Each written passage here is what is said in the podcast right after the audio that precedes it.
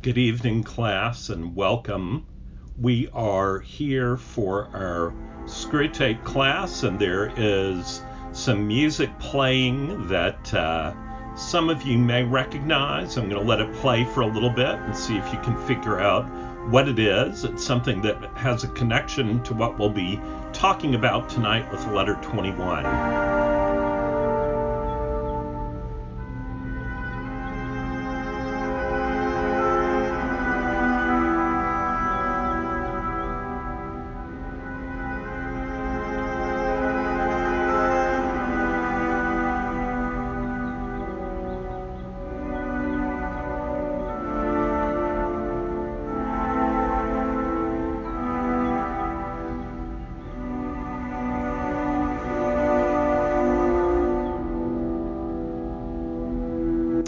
Should be ringing some bells for some of you.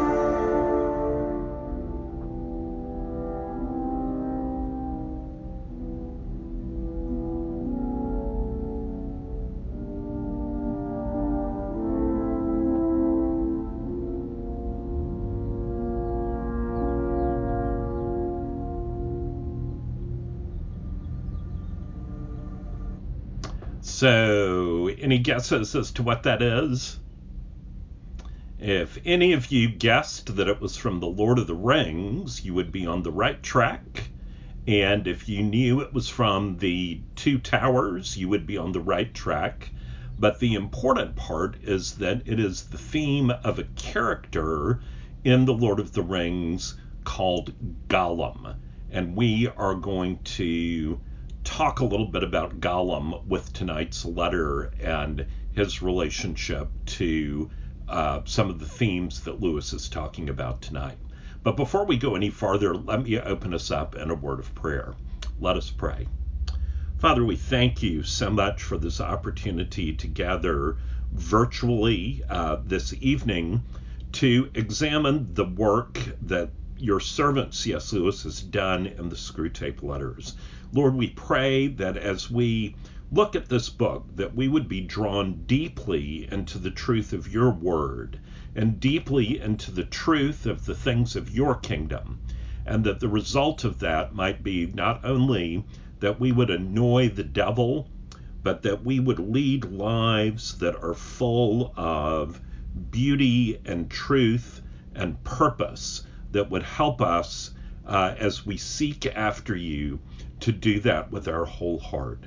We pray your blessing on our time tonight, and we pray all of these things in Jesus' name. Amen. So, uh, I am excited tonight for us to jump into letter 21, and as we get ready to do that, let's start by reviewing our theme scripture verse from Ephesians 6, uh, starting with verse 11. And if you've memorized that or have it in front of you, uh, let's say that together out loud.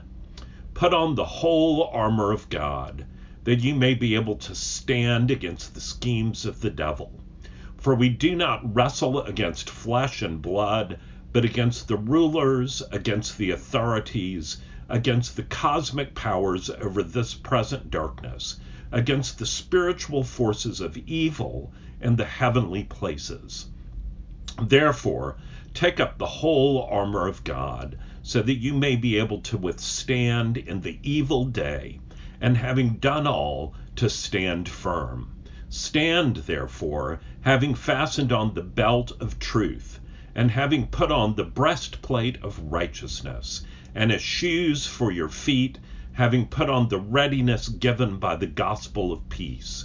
In all circumstances, take up the shield of faith with which you can extinguish all the flaming darts of the evil one, and take the helmet of salvation and the sword of the Spirit, which is the Word of God, praying at all times in the Spirit with all prayer and supplication. To that end, keep alert with all perseverance, making supplication for all the saints. As we've said before, this is a great verse because it is very proactive and it is very clear that we are in the midst of a battle.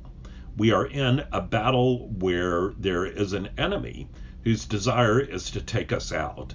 And one of the gifts of the Screwtape Letters is that it gives us kind of an insider's view on the strategy of the opposing forces. This is kind of like intelligence from the other side, and therefore we do well to listen to it and what we may be able to learn from it. So, tonight, I want to just remind us again of some of the reasons we're studying this book. First, lessons on understanding the battle in which we find ourselves. Second, lessons on thinking Christianly and developing a Christian worldview. One of the things that is so important for us is to learn to think. We live in a culture where we are accustomed to sound bites and uh, easy ways of trying to understand the world around us. And the fact of the matter is, we as Christians are called to love God with our minds. And that is an important aspect of what Screwtape Letters can help us to do. Thirdly, lessons on the psychology of temptation, realizing that Satan has different ways of trying to get at us and being aware of what those are so that we can be proactive in fighting against his schemes. Fourthly, lessons on cultivating habits that will deepen our faith in Jesus Christ. Habits are the things our lives are made of, and many of our habits are not constructed in such a way that they support our worldview or support the idea that we are seeking after Christ as our top priority.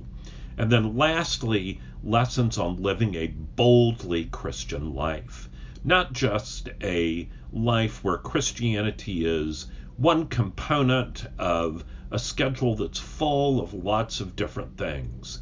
Something where Christianity is kind of a side dish on the plate of all of the different courses that are part of our lives.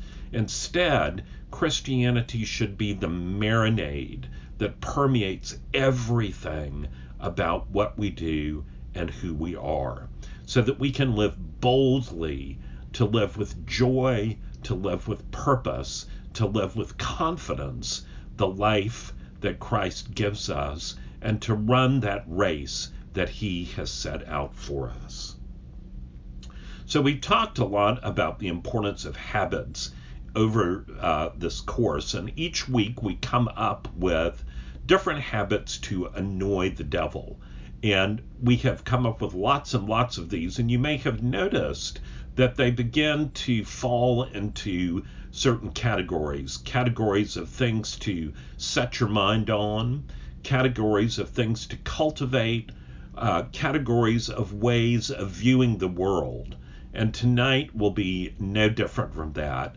Uh, but we will find uh, some habits this evening that are ones we have not talked about before, but are again signs of things that Lewis anticipated would happen to the culture that we are now finding ourselves surrounded by. So, to do a little bit of review, going back to letter 17, uh, you might remember that was when we were starting to talk about the seven deadly sins.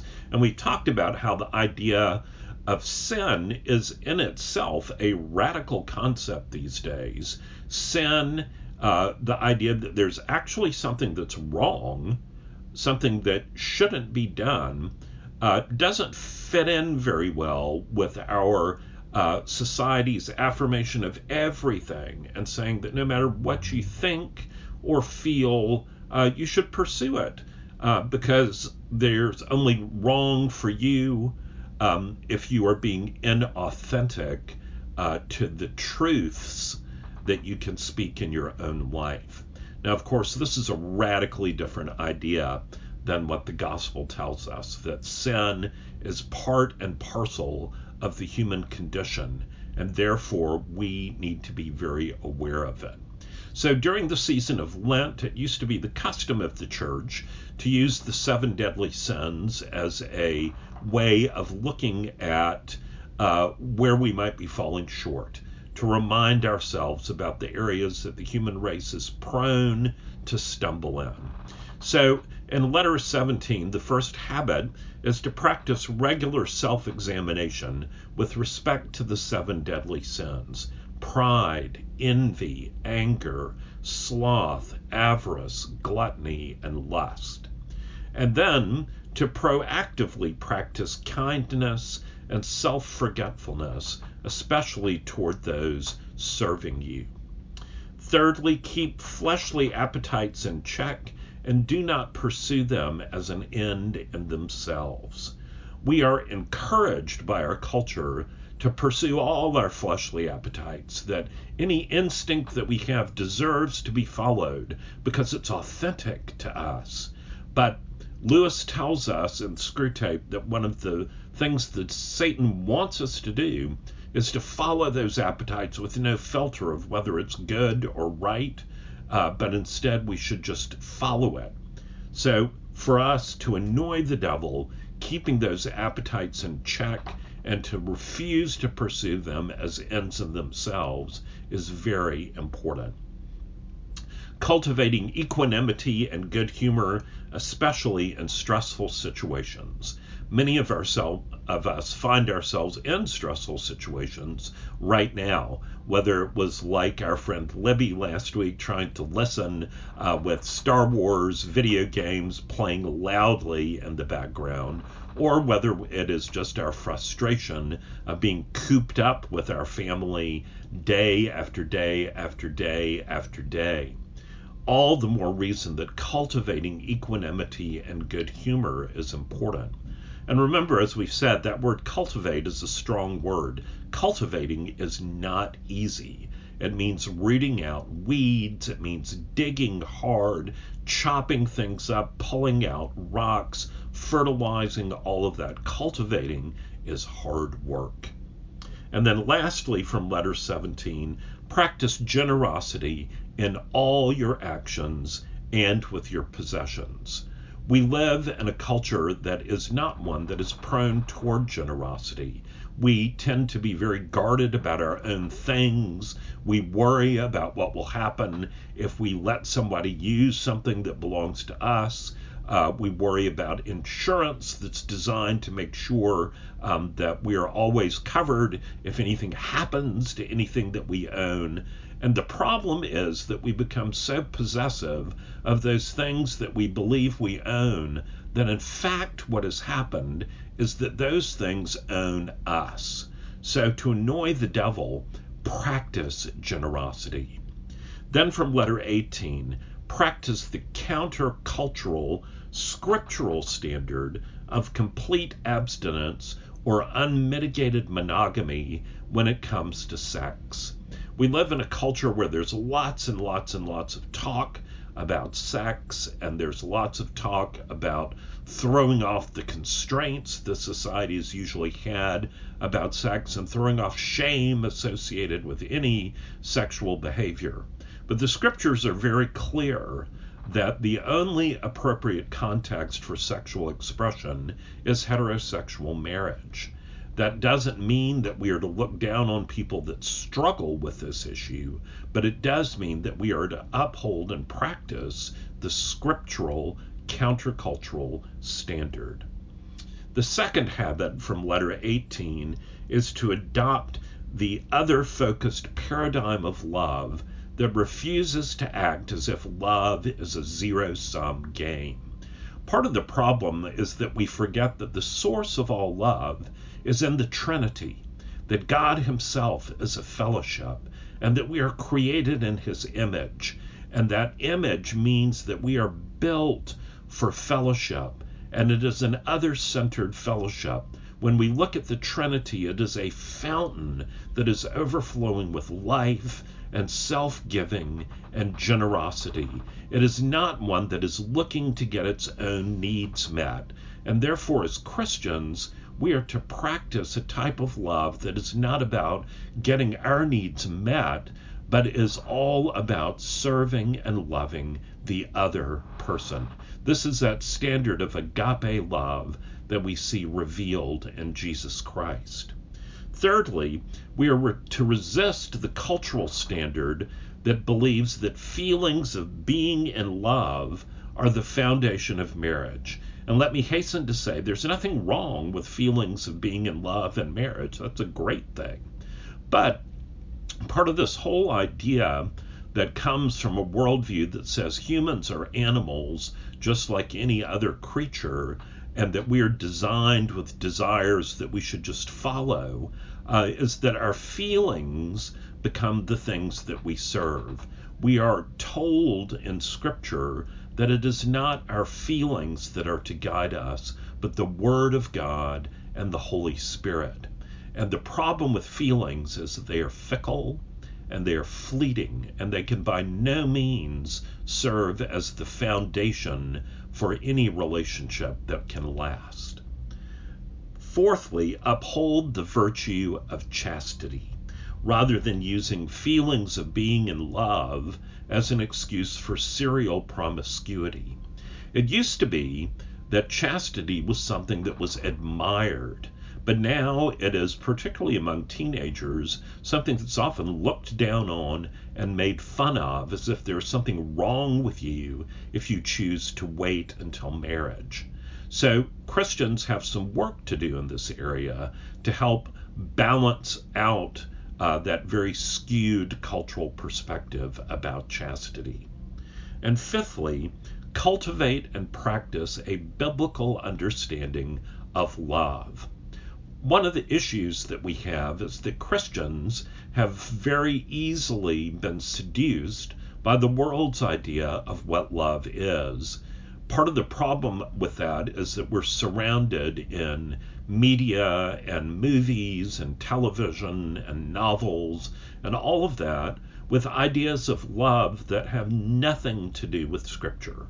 They are all about getting our needs met, they're about our feelings, uh, they are far away from the standard of laying down one's life for one's friends, of loving the way that God loved Jesus, the way that Jesus loves us. That is the biblical standard. And as Christians, we're called to practice that. And we talked about in past weeks that part of what set the early Christians apart and part of what made it so radical when the Christian faith began taking off in the Roman Empire was the incredible way that Christians loved one another. And very often there was that refrain from pagan writers and Roman officials commenting on see how those Christians love one another. My friends, we desperately need to reclaim that understanding. Then from letter 19, seek to understand God as the creator of love and daily abide in the love of God. God's love is a real thing. It is not a feeling. It is an attitude that God chooses to have of favor toward us. Uh, there's that great Old Testament word, chesed, which is kind of a mix of grace and loving kindness and mercy. And it describes God's chosen attitude, his willed attitude toward each one of us. And as we understand God's love in that way, it makes us understand that when we are called to love as he does, that it is to be an act of our will and a commitment, not just a feeling.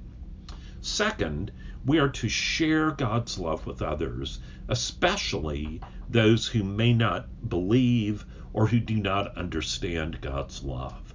There are many people who have been wounded by Christians, including some of us. People who have been wounded by those who failed to love, by those who judged and looked down upon rather than sought to help and sought to encourage. There are so many desperately hurting people around us, and we need to share God's love with them. Not just keep it for ourselves, but to remember that it is the greatest news ever to know that you are fearfully and wonderfully made in the image of a loving creator who wants to be in relationship with you is good news to a culture that is in despair and is desperately alone. Thirdly, resolve to take any state of mind or feeling and experience it through the perspective of the kingdom of God. Part of the issue that so many of us have in following Christ boldly is that we have used the world's standards as the perspective and the lens through which we view reality. And the problem with that is that when we begin to adopt that, then Scripture doesn't make quite so much sense to us or when we bump up against it, we try to find some way to uh, dismiss the truth of God's Word because it's culturally uncomfortable. And what we need to do is to think of the perspective of God's kingdom as the framework of reality and to interpret our experience through it instead of the other way around. Again, another uh, habit that relates to that is cultivating an identity that is uh, just so importantly centered on the fact that marriage is God's invention. And it's only to be pursued in a Christian context and not just because of feeling in love, and that it is not the be all and end all state. One of the great problems we have in the church is that because of our culture's ideal, idolization of feelings, we have tended to idolize marriage and to make people who are single feel that they are somehow less than or that they're left out of God's love and that He sees them as second class citizens. And my friends, nothing could be further from the truth. And understanding that marriage is a call that God puts on some people's lives, but not everyone's, and that singleness can be a gift that is a profound gift of the Holy Spirit, is so very important. Part of that understanding means that Christians will pursue marriage only in a Christian context. And this idea of marrying people because you feel in love when that person doesn't share your faith is one of those things that puts Christians on a very, very slippery slope because they are in opposition to the standards that God's Word has given us. Then from letter 20 hold fast to the truth that Satan's attacks are not forever and that yielding is not the only solution. We saw that in last week's letter that Satan loves to make us think that when he is attacking us, that there is no way it is ever going to end, and that we might as well just give in to the temptation and get it over with. Yet nothing could be further from the truth. Uh, Screwtape says to Wormwood that one of the worst things that he did was to let the cat out of the bag about this, that by continuing to attack for so long, God finally stepped in and stopped the temptation. And so the patient realized, oh, this whole idea that I have to give in is wrong. But unfortunately, many of us live thinking that giving in is the easiest way to get rid of temptation. But remember, Scripture tells us resist the devil and he will flee from you. Scripture also tells us that we have a high priest who has been tempted in every way as we are, yet without sin. And then in 1 Corinthians 10, that no temptation has overcome us which is not common to man, and that with the temptation, God will also provide for us the way of escape. Secondly, from letter 20, cultivate an identity that is grounded in your being made in the image of God and resist cultural pressure to define yourselves in terms of your sexual preference. This whole identity battle that's going on in our culture right now is really a battle about whether we are created by God or we are created by ourselves the unanimous witness of the scriptures is that we are beautifully and wonderfully made by a creative God, and that no two of us are alike, and that there is wonder and mystery in that, and that the greatest joy in life is living into who we were created to be. But what our culture tells us is that we are a blank slate, a tabula rasa, and that biology and everything else is just data, and that we are free to choose our own identity. And unfortunately, the result of that is that many people are living profoundly disordered lives where they are in rebellion against who they were created to be. This whole idea that our sexuality is the only or even the most important part of us is found nowhere in Scripture. And so the idea that that would become our prime identifier is totally at odds with what God's will for us is. We need to remember that we are made in God's image, that we are made as creators, that we are made as people for whom truth, beauty, and goodness are important. All of these things that God has created and surrounded us with in this good creation, and that we are not simply sexual creatures. That is a part of who we are, but it is not our identity. The third understanding from last week is to understand that physical beauty is fleeting and resist focusing on outward appearances and be being seduced by that societal notion of what constitutes beauty. The letter last week did a great job of talking about how every period of human history has different ideas of what's beautiful. The Rubenesque uh, nudes of these voluptuous women uh, that now would be thought of as overweight and people that we would think need to go to a gym before they should go out in public. Uh, it just shows you how radically the ideas of what's beautiful and attractive can change. The same thing in fashion. Uh, this is true for women and men. There are times when beards are really fashionable for men, and then other times when they are absolutely not.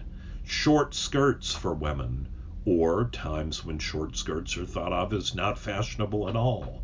Remember the big hair of the 70s. Uh, all of these things are fads, and Screwtape says they're to be encouraged so that people will lean into those and want to be with people who mirror what is thought of as beautiful at that moment in society. And the great thing about that, according to Screwtape, is that if you can use that sort of emphasis on appearance as a basis for marriage, it cannot possibly endure. And so people will be stuck in marriages in which they're miserable because they've entered them going after a cultural idea, a faddish cultural idea of what's beautiful in the moment. And then the next habit out of that letter is this whole idea of cultivating a scriptural perspective on the opposite sex, being careful to adopt a scriptural perspective on the body and to avoid and resist with all of our being the objectification of the bodies of others as objects for our own gratification. We live in a culture where objectification of women's bodies and now even men's in pornography, in cinema, uh, in advertising is normative. And we are told all throughout Scripture that we are fearfully and wonderfully made in God's image, and that each person is full of the dignity of what it means to be made in the image of God, and that we are therefore never to regard someone as an object. And then lastly, hold fast to the Christian view of marriage based on scriptural standards and resist being led by feelings alone or lust. And we spent a long time last week leaning into Ephesians 5, uh, which is that great chapter, Ephesians 5 and Ephesians 6, about relationships. And it's gotten kind of a bad rap because people tend to only pull out out of context the verse of wives submit to your husbands. But in fact, the whole discussion begins with talking about giving thanks to God for his creation and how he has made each one of us and that we are to submit ourselves to one another out of reverence for Christ. Wives are to submit to their husbands, but we as husbands are to love our wives as Christ loved the church and gave himself for her and gave up his very life for her. The whole standard in there is about self giving, serving the other, other focused, self sacrificing, servant hearted love, something which our world today needs more than ever. So, that brings us to letter 21, which again uh, is in this section of letters about marriage and uh, love, but it's going to take a little bit of a detour, uh, which is an important one to talk about. So let me go ahead and read this letter. If you have your book, uh, please get that out right now and uh, feel free to highlight or mark up this letter uh, because there's a lot of great stuff in here. So here we go. My dear Wormwood, yes, a period of sexual temptation is an excellent time for working in a subordinate attack on the patient's peevishness. It may even be the main attack, as long as he thinks it is the subordinate one. But here, as in everything else, the way must be prepared for your moral assault by darkening his intellect. Men are not angered by mere misfortune, but by misfortune conceived as injury. And the sense of injury depends on the feeling that a legitimate claim has been denied. The more claims on life, therefore, that your patient can be induced to make, the more often he will feel injured and as a result ill tempered. Now, you will have noticed that nothing throws him to a passion so easily as to find attractive time, which he reckoned on having at his own disposal, unexpectedly taken from him. It is the unexpected visitor when he looked forward to a quiet evening or the friend's talkative wife turning up when he looked forward to a tete a tete with the friend, that throw him out of gear.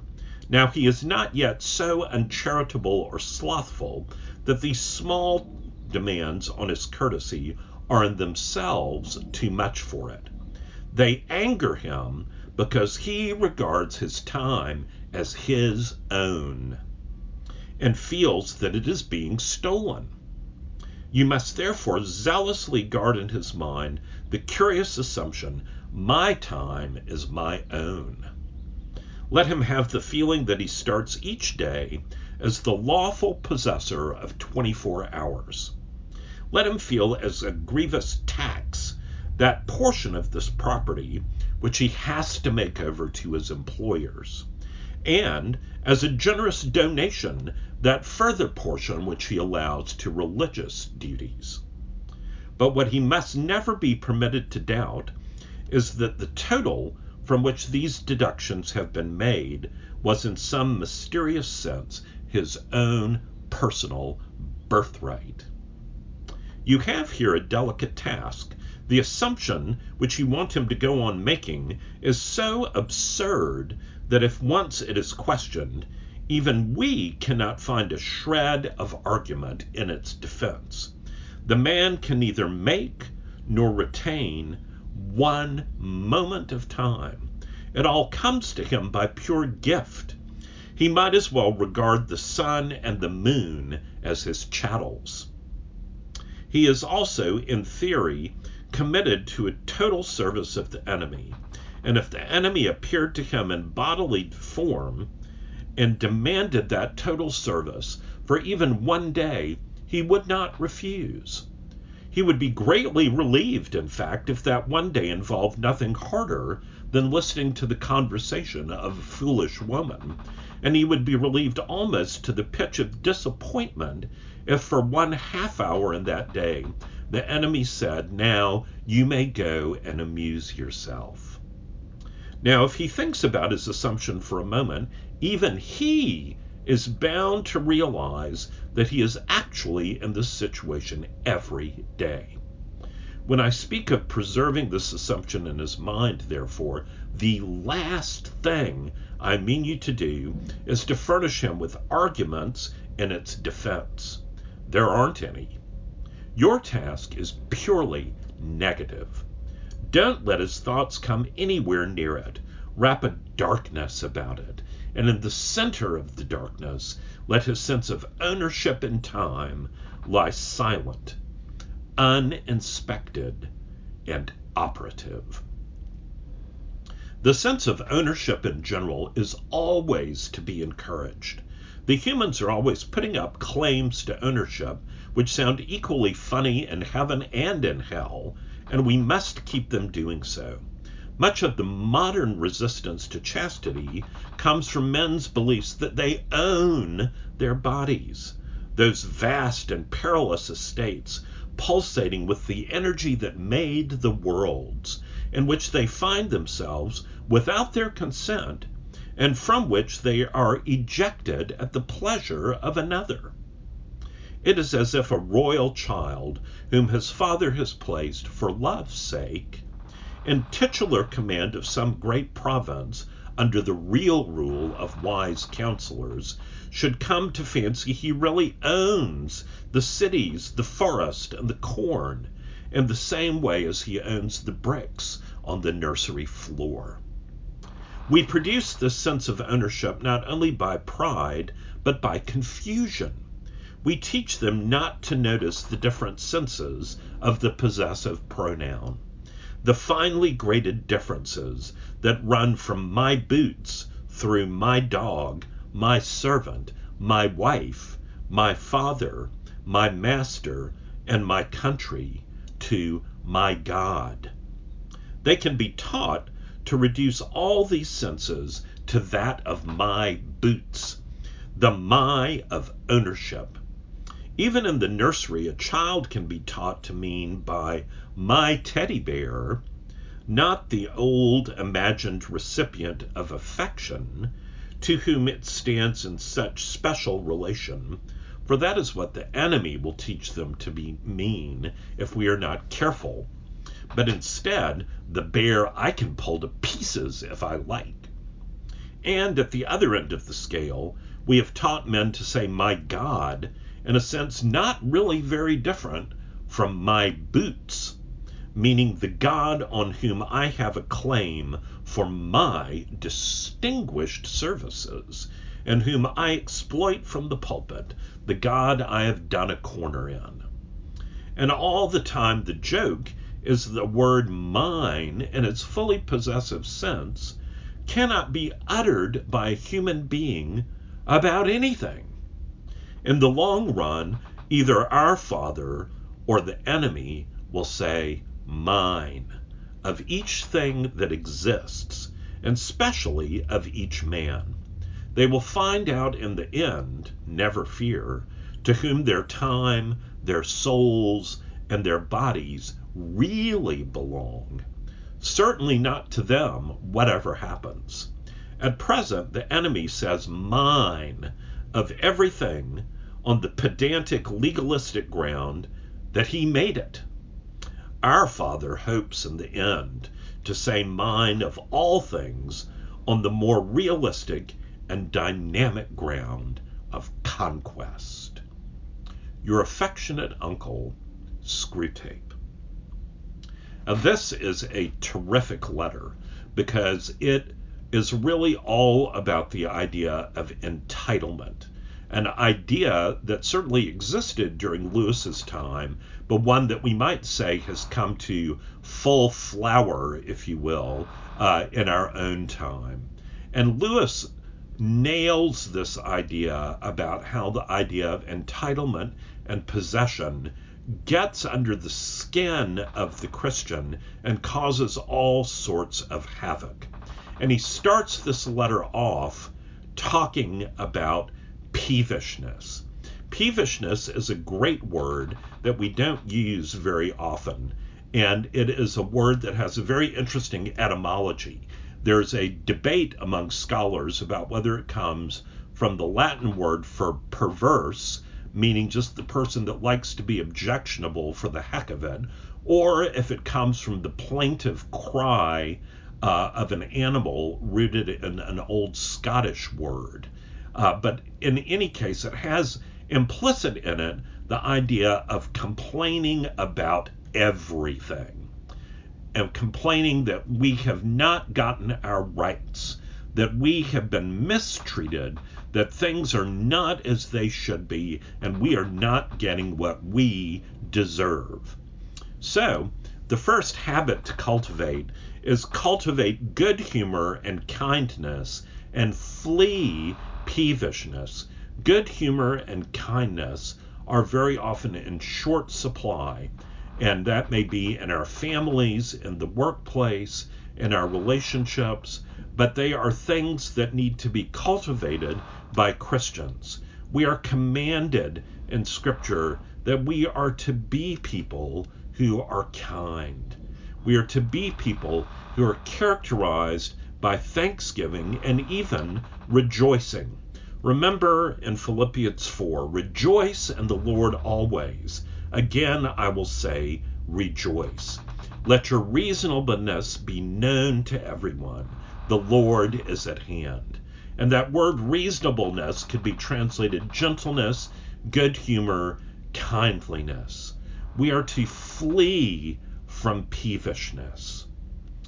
Now, it's all very easy for us to look around and think about, oh, yes, that person I know over there, that person is peevish. But my friends, I'm afraid the issue is that we are peevish. Maybe not all the time, but we all have our moments.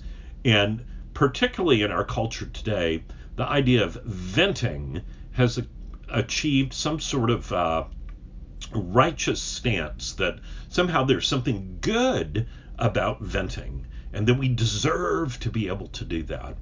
But the scriptures tell us something different from that. That if we're going to do any venting, it should be alone in our prayers to God, uh, to the psalm, like the psalmist, uh, raging in the psalms. Uh, but it is not to be complaining about our lot in life, to be continually in a posture of resenting or looking to be offended. The second habit to annoy the devil from this letter View life, each day, each hour, each moment, as a gift from God rather than as an entitlement. We all too often feel that our time is our own and that we deserve to be able to do with it what we want to, and that anyone that tries to tell us differently is to be resisted. And there certainly is a strong streak of this going on right now. Many of us feel like we're on day 247,898 of quarantine. We don't like being told we need to stay in, particularly when it's for the sake of others. If we're feeling just fine, why can't we do what we want to? Well, my friends, let me suggest that that is exactly what Screwtape is talking about here, exactly the attitude he wants to cultivate. Instead, Christians should be seeing each day as a gift, looking for the giftedness in each moment, what God might be asking of us, and certainly thinking about how we can use our time and the way that we do or don't do things as a way to serve and to love others. And Genesis, right at the very beginning, shows us that our life is not our own. Genesis 2 7 And the Lord God formed man out of the dust of the ground and breathed into his nostrils the breath of life, and man became a living being. Our life is literally breathed into us by God, and it is He who holds it in His hands, and it is He who can take it back at any moment. And then, as Jesus says in the Sermon on the Mount, and which of you, by being anxious, can add a single moment to his life? It is not up to us to determine the span of our lives. It is up to us to cultivate gratitude and a perspective that each moment is a gift.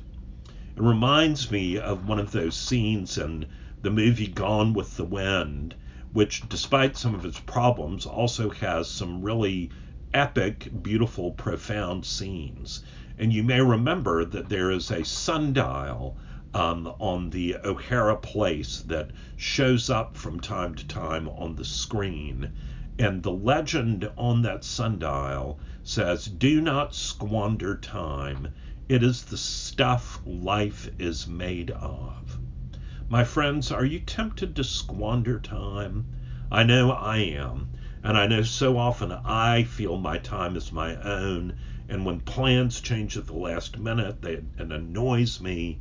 Um, all of that shows me that this perspective of life and time as a gift is so important to cultivate.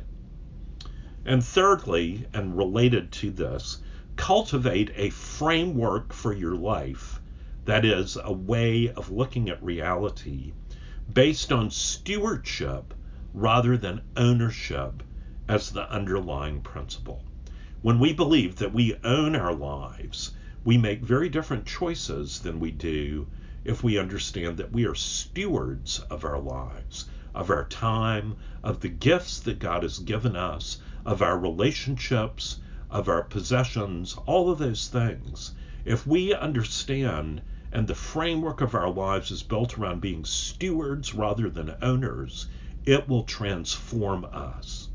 And here, Scripture uh, again reminds us from the Psalm, Psalm 24 The earth is the Lord's, and the fullness thereof, the world and all those who dwell therein. It's all the Lord's. And then in the parable of the talents, Jesus, telling this parable, says, His master said to him, Well done, good and faithful servant. You have been faithful over a little. I will set you over much. Enter into the joy of your master.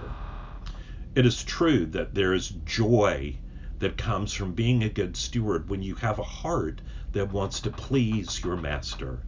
But without that framework, we resent God's claims on our lives because we think that He's interfering with our ownership. Nothing could be further from the truth. The fourth habit consider daily, daily, the fact that as a Christian you are not your own, but you are in service to the Lord.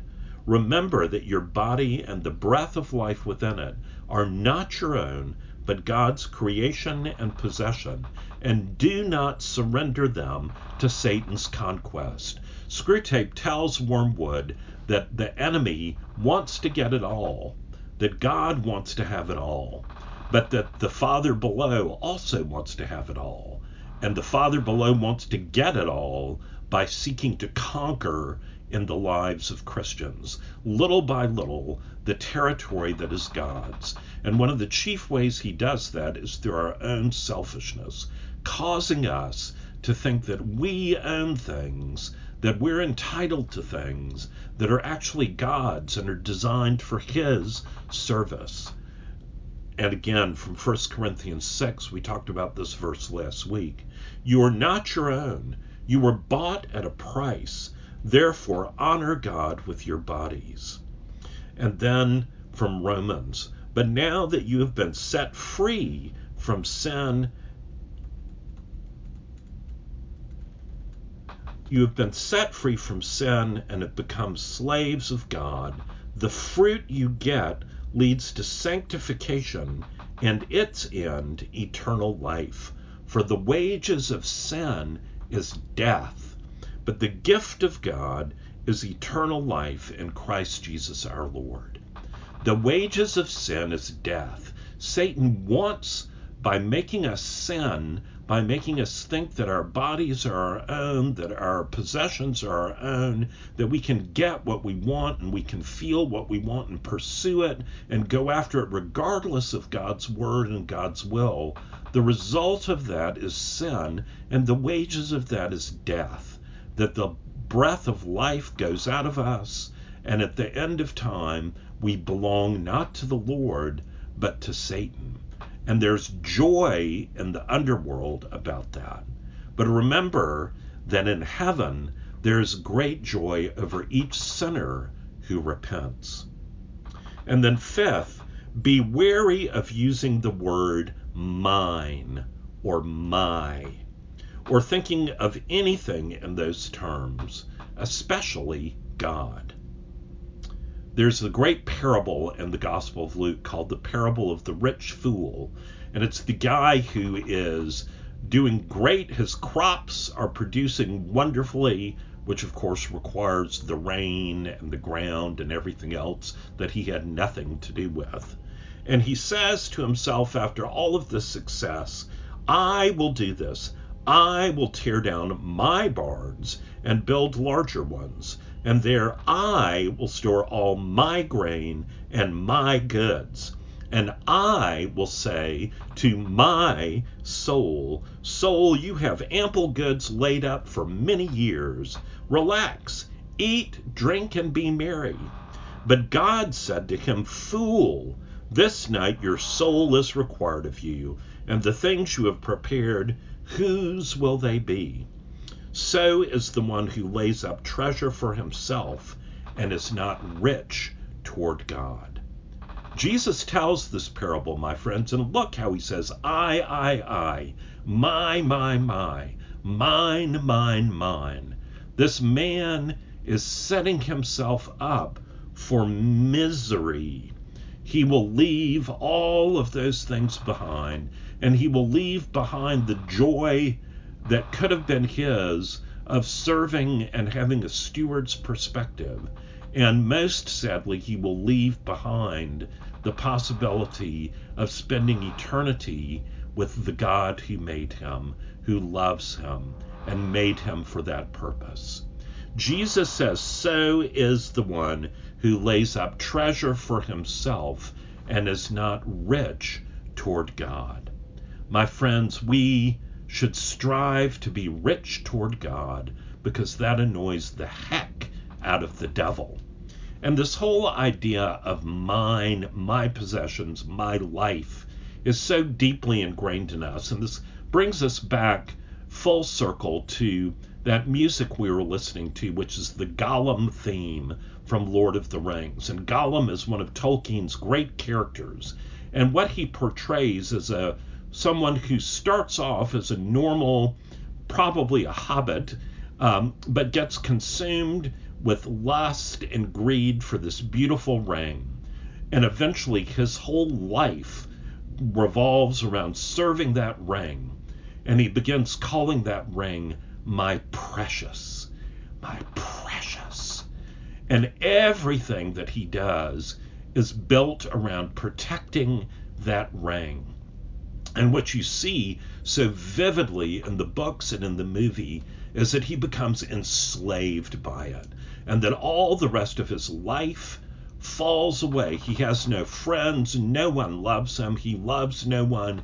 He is a creature of great despair, one to be pitied, to be looked upon, and to think, how could someone take the gift of life and let it waste away in such a horrible, horrible way. And yet, Tolkien shows us that that's what happens when we begin to see things as our own, when we become peevish. Gollum is the very definition of peevish. He thinks he owns the ring, he's entitled to it, and anyone who so much as looks at it gets a snarl and a glare, if not a knife in the back.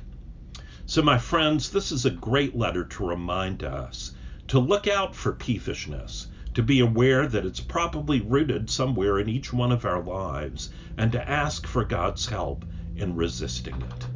Let's close with that quotation from Screwtape Letter 8. Our cause is never more in danger than when a human no longer desiring, but still intending to do our enemy's will, looks round upon a universe from which every trace of him seems to have vanished, and asks why he has been forsaken and still obeys. Let us pray. Father, we confess to you the peevishness and entitlement of our lives. Lord, we pray that you would break open our hearts, that we would be people who are glad and generous and kind, that we are willing to see everything through your lens, to see every moment that you've given us as a moment rich in possibility for your kingdom, and that in doing that we might live into the joy and love that you desire for us. We thank you for all of these great gifts and pray that you would open our hearts to rejoice and thank you. For we pray all of these things in Jesus' name. Amen. It's great to be with you. look forward to next time. I will be sending out uh, the link uh, for next week uh, when we send out the materials from this week. And in the meantime, take care and God bless you.